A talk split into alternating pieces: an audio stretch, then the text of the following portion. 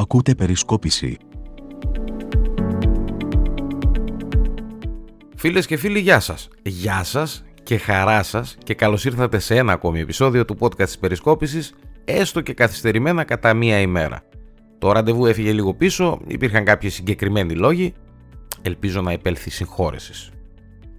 Σήμερα θα πούμε πολλά, και καλά και κακά και στενάχωρα αλλά και μη στενάχωρα. Θα ξεκινήσω με κάτι το οποίο το διάβασα, δεν το ήξερα από την αμαρτία μου γιατί με την αρχαία ελληνική γραμματεία δεν τα πήγαινα ποτέ καλά.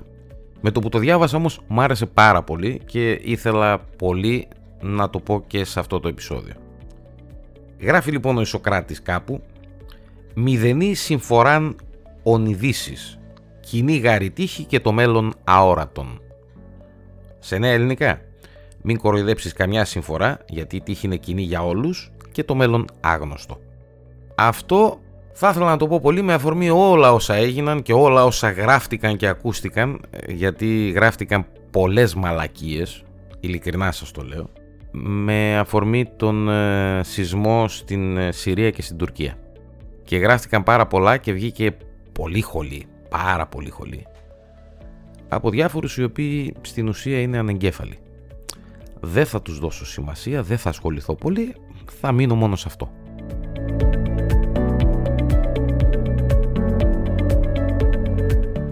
Σεισμός λοιπόν στην ε, Τουρκία και στη Συρία, δύο σεισμοί μεγάλοι, τεράστιοι, 7,8 και 7,5 ή 6 αν θυμάμαι καλά, δεκάδες μετασυσμοί οι οποίοι κάθε άλλο παρά μετασυσμοί είναι, κάτι εξάρια και κάτι πεντάρια και κάτι εξημισάρια, Δεκάδες χιλιάδες τα θύματα δυστυχώς και κάθε μέρα που περνάει και ανοίγουμε το ραδιόφωνο, τηλεόραση δεν έχω ξαναλέω, λίγες φορές βλέπω.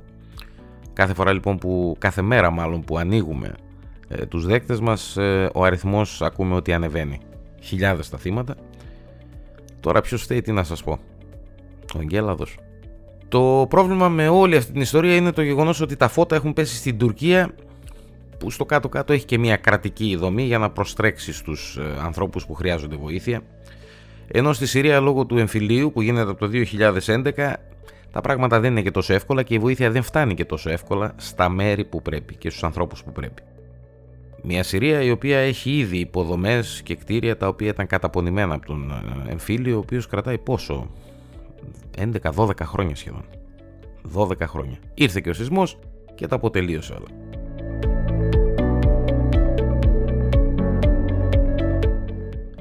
όσον αφορά την Τουρκία τα πράγματα είναι καλύτερα όσον αφορά στο κομμάτι της βοήθειας που φτάνει από τις ξένες χώρες. Είπαμε είναι και πιο οργανωμένο κράτος. Η Συρία έχει πρόβλημα και το πρόβλημα δεν είναι μόνο πρόβλημα που γεννήθηκε από τον σεισμό, από τους σεισμούς μάλλον, να μιλάμε πιο σωστά, είναι και πρόβλημα που γεννάται από τους ανθρώπους. Και είναι και πρόβλημα που γεννάται από το καθεστώς της Συρίας ας πούμε ο Άσαντ ε, στις πρώτες ημέρες, δεν ξέρω αν έχει αλλάξει αυτό, μακάρι να έχει αλλάξει, δήλωσε ότι θα ήθελε ο ίδιος λέει να διαχειριστεί τη βοήθεια. Καταλαβαίνετε τι σημαίνει αυτό. Ενώ φυσικά υπάρχουν και οι άλλες δυνάμεις, αυτές που πάντα θέλουν την ελευθερία, την... Ε, ε, τέλος πάντων, καταλαβαίνετε ποιες δυνάμεις, οι οποίες λέει κάνουν και λίγο πίσω όταν ακούνε για Συρία γιατί ε, θα ήθελαν να έχουν μεγαλύτερη εμπλοκή. Τι να πεις. Στην Τουρκία από την άλλη μεριά έχουν αρχίσει λέει και συλλαμβάνονται εργολάβοι και τελικά θα την πληρώσουν αυτοί έτσι. Που φυσικά πρέπει να την πληρώσουν γιατί φτάσαμε να δούμε πενταόροφα και εξαόροφα κτίρια τα οποία δεν είχαν θεμέλια ρε παιδιά. Χτίζανε δηλαδή ρίχναν το τσιμέντο και αρχίζαν από πάνω και ρίχναν τούβλα. Ή είδαμε και τα άλλα ας πούμε. Τούβλα χωρίς, ε, χωρίς τσιμέντο ενδιάμεσα. Είδαμε κολόνες οι οποίες ήταν κομμένες για να περάσουν αποχετεύσεις. Εντάξει, λογικό είναι και πρέπει να την πληρώσουν και οι εργολάβοι. Όμως υπάρχουν και άλλοι υπέτειοι για αυτό το δράμα στην Τουρκία και αυτή είναι και, και αυτοί μαζί με τους εργολάβους οι πραγματικοί υπέτειοι, αυτοί δηλαδή που δίνουν τις άδειες οικοδόμησης.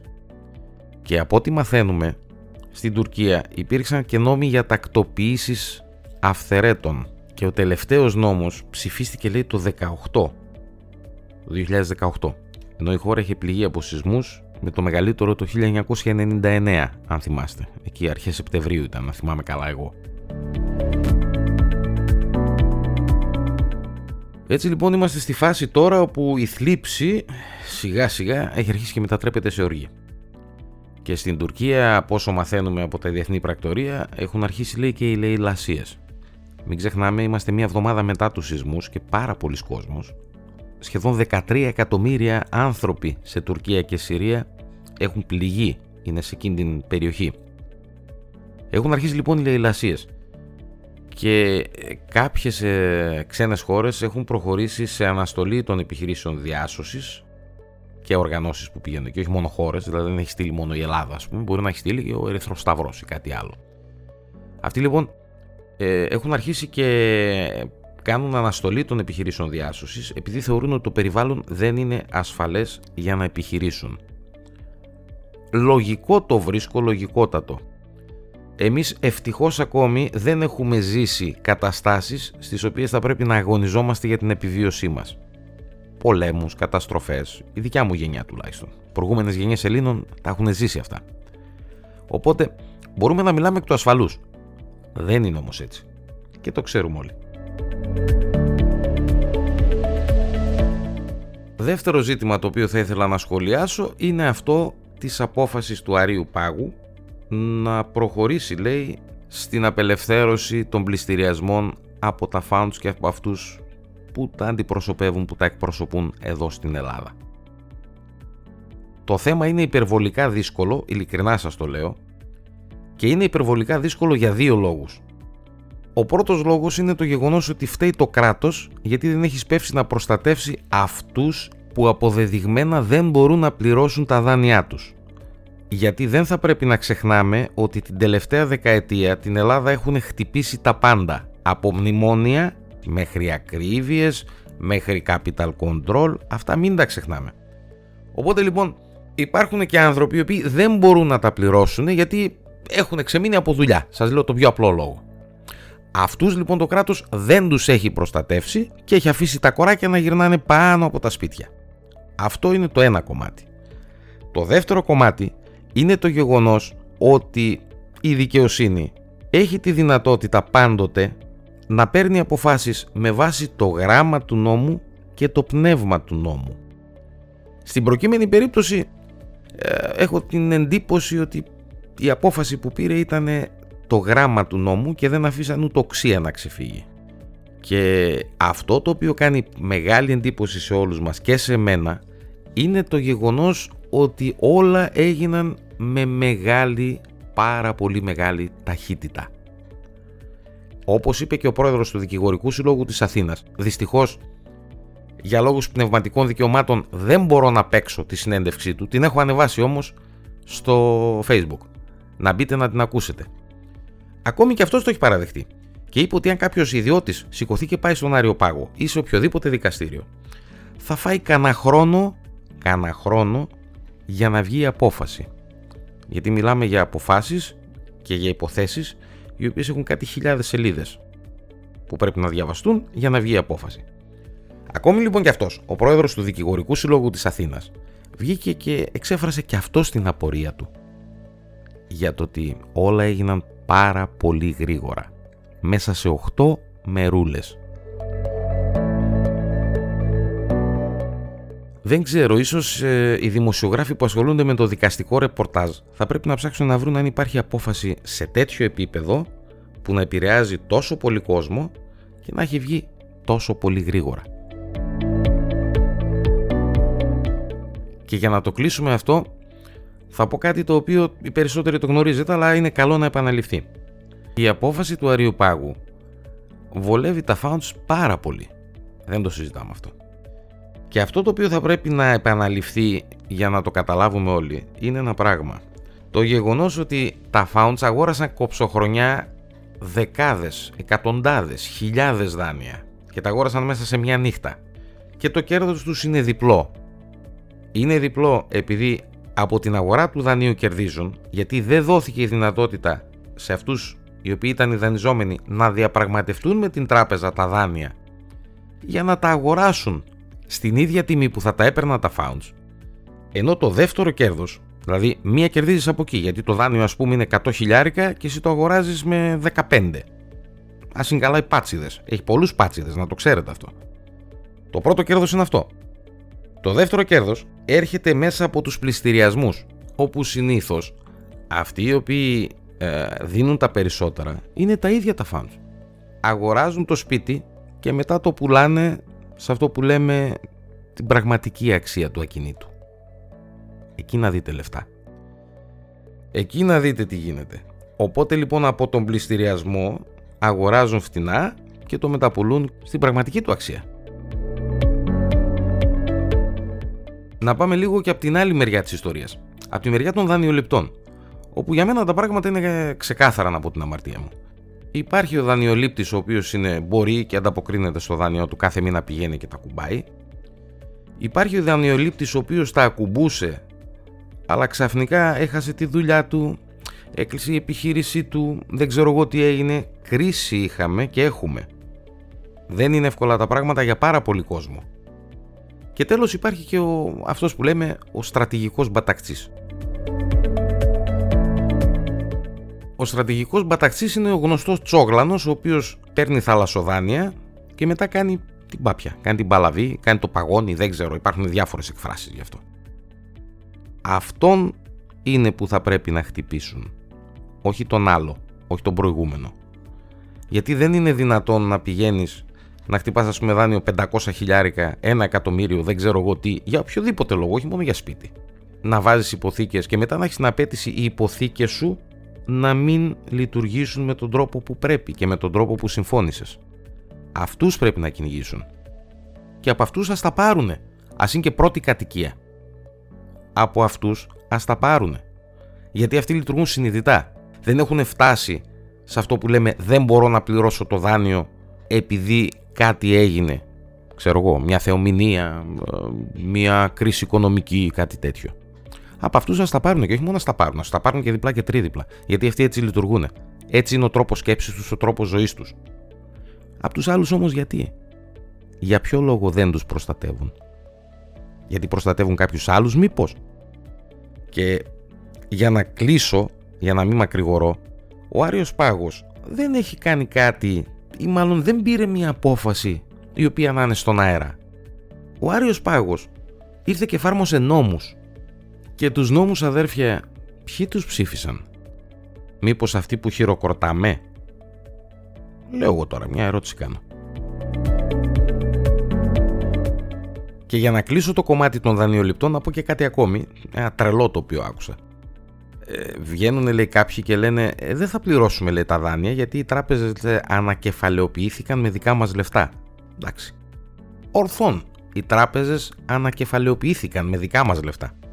Αυτό όμως ρε αδέρφια τι σημαίνει για εσάς που έχετε πάρει δάνειο; Τι σημαίνει αυτό; Ότι μπορείτε να παίρνετε δάνεια και να μην τα πληρώνετε; Ενώ έχετε τη δυνατότητα να τα πληρώσετε; Ή τι σημαίνει για όλους τους υπόλοιπους, για αυτούς οι οποίοι δεν έχουν πάρει δάνειο, ότι οι τράπεζες στη στιγμή αυτή τους χρωστάνε λεφτά και πρέπει να τους τα δώσουν πίσω; Πραγματικά μπορεί να ισχύει αυτό. Όντως, οι τράπεζες χρωστάνε λεφτά στον ελληνικό λαό. Αλλά όχι επί τη βάση αυτού το οποίο λέτε εσείς τώρα. Να παίρνω δάνεια να μην τα πληρώνω εξαιτίας αυτού του γεγονότος. Μην τρελαθούμε τελείως. Καταλήγοντας, γιατί δεν πρέπει να ξεχνιόμαστε ποτέ Ξαναλέω και πάλι. Το 99-2000 είχαμε το σκάνδαλο του χρηματιστηρίου, όπου εκεί έγινε η μεγαλύτερη αναδιανομή συσσωρευμένου πλούτου και εισοδημάτων στη χώρα. Από το 1830 που η Ελλάδα είναι ανεξάρτητο κράτος, το 99-2000 έγινε η μεγαλύτερη αναδιανομή συσσωρευμένου πλούτου και εισοδημάτων. Το 2023, τώρα δηλαδή αυτή η ιστορία που ξεκίνησε μετά την απόφαση του Αρίου Πάγου και θα πρέπει να σταματήσει άμεσα, να διαχωριστούν τα πράγματα ήρα από το στάρι, το 2023 πάει να γίνει η μεγαλύτερη αναδιανομή ακίνητης περιουσίας στη χώρα. Και κάπου στο ενδιάμεσο, δηλαδή το 2010 και το 2015 για παράδειγμα, είχαμε τα μνημόνια που θα κρατήσουν μέχρι το 2063 και μην τρώτε παπά ότι τα μνημόνια τελείωσαν. Σας έχω πει και άλλη φορά, ζητήστε από τον τοπικό σας βουλευτή να κάνει μια πρόταση ούτως ώστε να δοθούν ας πούμε 10 ευρώ σε κάθε Έλληνα. Να δούμε μπορεί να περάσει μια τροπολογία τέτοια ή πρέπει να περάσει από πουθενά άλλου. Αυτά με τους πληστηριασμούς. Κρατηθείτε λοιπόν, γιατί η ανάπτυξη έρχεται, θα έχουμε πάρα πολλά τζι, δεν θα μπορούμε να κρατηθούμε, θα κολλήσουμε πίσω στο κάθισμα. Αυτά όσον αφορά τα ζώρικα πράγματα. Γιατί έχουμε και κάποια άλλα τα οποία δεν είναι και τόσο ζώρικα. Γιατί τα ξέραμε. Και αναφέρομαι σε αυτό το οποίο έγινε τις τελευταίες ε, ημέρες, την τελευταία εβδομάδα πρέπει να, δεν πρέπει να έχει παραπάνω, στο νομό Ημαθίας μετά από ένα δημοσίευμα της εφημερίδας των συντακτών σχετικά με την ελληνική βιομηχανία ζάχαρης και με το ότι συμβαίνει εδώ πέρα. Θυμήθηκαν λοιπόν κάποιοι την Ευουζού και δίνουν και συνεντεύξεις και κάνουν και ε, αναλύσεις και τα λοιπά και τα λοιπά και τα λοιπά. Και μια τέτοια συνέντευξη ας πούμε την άκουσα πριν από λίγες μέρες σε ραδιοφωνικό σταθμό. Λοιπόν, να ξεκαθαρίσουμε κάτι για να μην κοροϊδευόμαστε μεταξύ μας γιατί αν αρχίσουμε να κοροϊδευόμαστε μεταξύ μας θα παρεξηγηθούμε κιόλα. Από το 2020, ένα χρόνο δηλαδή σχεδόν μετά από την υπογραφή της συμφωνίας με αυτόν που ήρθε να κάνει την επένδυση εδώ, μια συμφωνία που υπέγραψε ο Άδωνης, παρεξηγημένος υπουργός, μην ξεχνιόμαστε, από το 2020 λοιπόν λέγονται διάφορα που τώρα κάποιοι κάνουν πως τα ακούν για πρώτη φορά ή όντως τα ακούν για πρώτη φορά. Ας αφήσω ένα ερωτηματικό. Και λέγονται διάφορα, εγώ θα πω και ονόματα, δεν με πειράζει καθόλου. Στο Αβένα, στο τοπικό ραδιόφωνο εδώ της Αλεξάνδρειας, όπου ο Τάσος ο Καμπάνης και ο Στέλιος ο Κουρνιάκος τα έχουν πει δεκάδες φορές και είχαν και καλεσμένους και εν μέρει επιβεβαίωσαν πάρα πολλά πράγματα από όλα αυτά τα οποία δημοσιεύτηκαν στην εφημερίδα και πάρα πολλά τα οποία κάποιοι δεν τα ήξεραν. Τα μάθαν τώρα, έγιναν ξαφνικά μετά Χριστοπροφήτες. Δεν το ξέρω αυτό. Ειλικρινά σας το λέω. Παρά το γεγονός ότι μιλάμε για μια δραματική κατάσταση, γιατί όπως έχουμε γράψει και πάρα πολλές φορές στην περισκόπηση όλα αυτά τα χρόνια, πήραν μια τεράστια καθετοποιημένη βιομηχανία και τη ρημάξανε όλοι, όλοι ανεξαιρέτως, παρά το γεγονός αυτό, από πάνω μας δουλεύουν κιόλα. Ότι και καλά αγώνας για τα δίκαια του κράτους και του λαού και τα λοιπά και τα λοιπά και τα λοιπά. Βάλτε το κι αυτό στα κρατούμενα. Όπως επίσης στα κρατούμενα θα ήθελα να βάλετε και κάτι ακόμα. Θα παίξω τη στιγμή αυτή δήλωση που έχει να κάνει με κυβερνητικούς βουλευτές, πολιτευτές κτλ, κτλ, κτλ για το τι γίνεται τη στιγμή αυτή στο, στη ζάχαρη. Γενικά στη βιομηχανία, όχι μόνο εδώ στο εργοστάσιο. Για ακούστε τη δήλωση.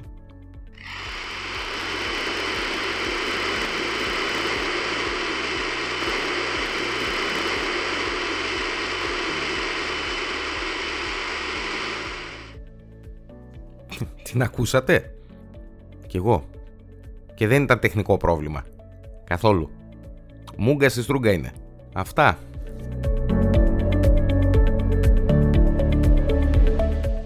Λοιπόν, και κάπου εδώ φτάνουμε στο κλείσιμο. Πριν όμως το κλείσιμο, δύο πραγματάκια.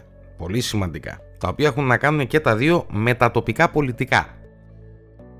Έχω ένα φίλο ο οποίος ε, σκέφτεται, λέει, να στις επόμενες ε, εκλογές να ανοίξει μία οίκε. Ξέρετε τι είναι η οίκε. Και αυτή η οίκε, λέει, θα έχει αντικείμενο τα τουριστικά. Ακούστε λίγο να δείτε τι συμβαίνει. Θα πάρει, λέει, δύο λεωφοριάκια πενιντάρια και θα πάρει και κάνα δυο μικρά εκεί με τα 20 άτομα, αυτά που είναι κάτι σαβανάκια έτσι, και θα βάζει μέσα λέει τους υποψηφίους όλους για τουρ και κονσομασιόν, έτσι μου είπε. Με λέει Σίμω θα τους γυρίζω παντού, τι πίτες, τι χορούς, τι πανηγύρια, τι θα τους πηγαίνω λέει παντού και οικονομικές τιμές και, και βλέποντας τα φωτορεπορτάζ των τοπικών μέσων ενημέρωσης. Ε, αρχίζω να καταλαβαίνω ότι θα κάνει χρυσές δουλειές. Αυτούς, άμα τους δείτε, όλοι πάνε μαζί. Όλοι. Δεν ξέρω αν πηγαίνουν με το ίδιο αυτοκίνητο. Ε, περισσότεροι μπορεί και να πηγαίνουν, κάποιοι όχι γιατί δεν έχουν καλημέρα μεταξύ τους. Αλλά δείτε λίγο τις φωτογραφίες και αλλάξτε λίγο το φόντο από πίσω. Δηλαδή, βάλτε ας πούμε στο ένα φόντο ένα χορό, στο δεύτερο φόντο μία πίτα, στο τρίτο, στο τρίτο φόντο ένα πανηγύρι. ίδια ολό, ίδια όλα, ίδια πρόσωπα, ίδιες παρέες. Χρυσές δουλειές θα κάνει ο κολλητός μου. Ξεκίνα, γόρι μου, ξεκίνα. Μαζί σου είμαι. Ξεκίνα.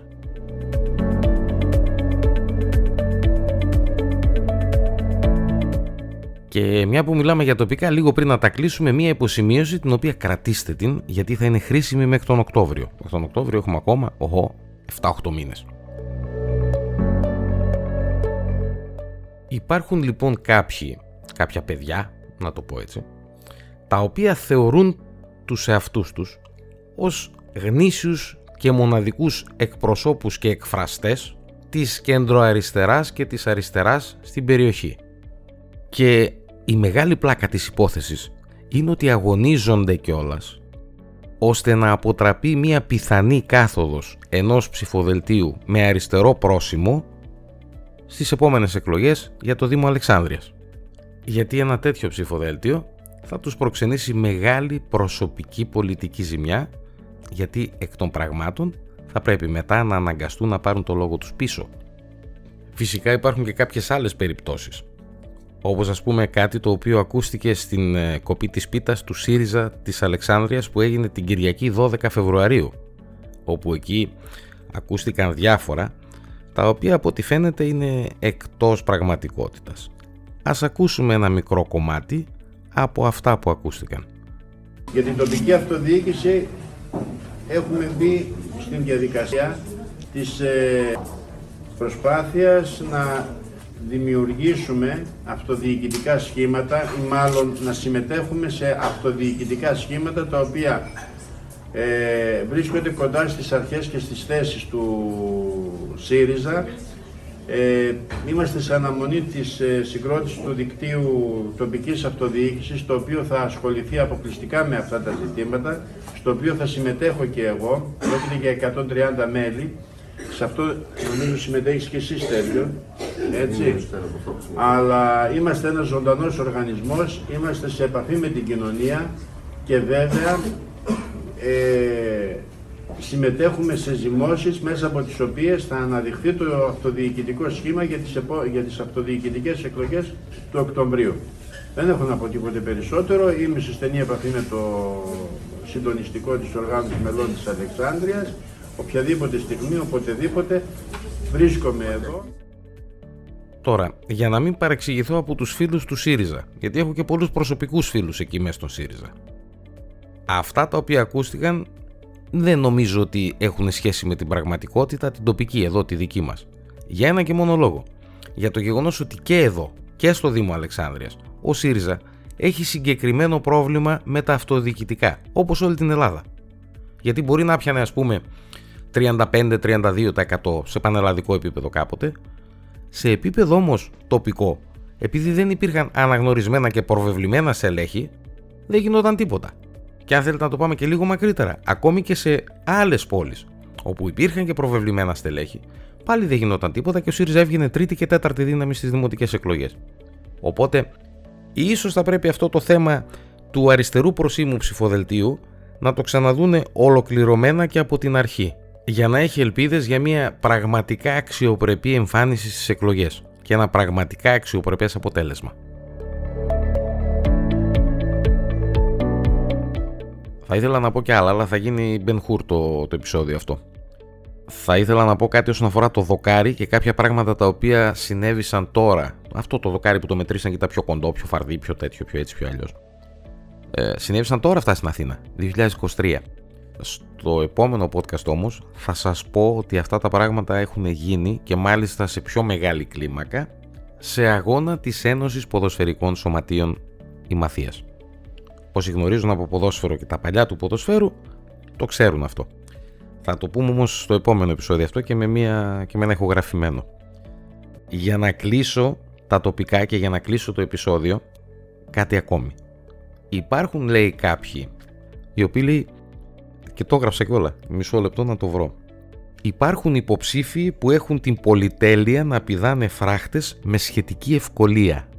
Αυτό μου είπε. Ε, ο νους μου πάει σε πολλούς. Σε πάρα πολλούς. Υπάρχουν κάποιοι όμως οι οποίοι έχουν σπάσει τα ρεκόρ. Δηλαδή ας πούμε ε, πέντε εκλογές, πέντε διαφορετικοί υποψήφοι. Μπορεί να εκλέγονται, μπορεί να μην εκλέγονται. Αυτοί όμως πηδάνε το φράχτη με, πώς το είπαμε, έχοντας την πολυτέλεια να πηδάνε το φράχτη με κάποια σχετική ευκολία. Θα βάλουμε quiz γι' αυτό να το ξέρετε. Μείνετε συντονισμένοι. Αυτά και για το σημερινό επεισόδιο. Ευχαριστώ πολύ που ήσασταν μαζί μας. Καλή συνέχεια σε όλους, να έχετε υγεία όλοι, να μας ακούτε, να μας γνωρίζετε σε φίλους σας. Μέχρι την επόμενη φορά, γεια και χαρά.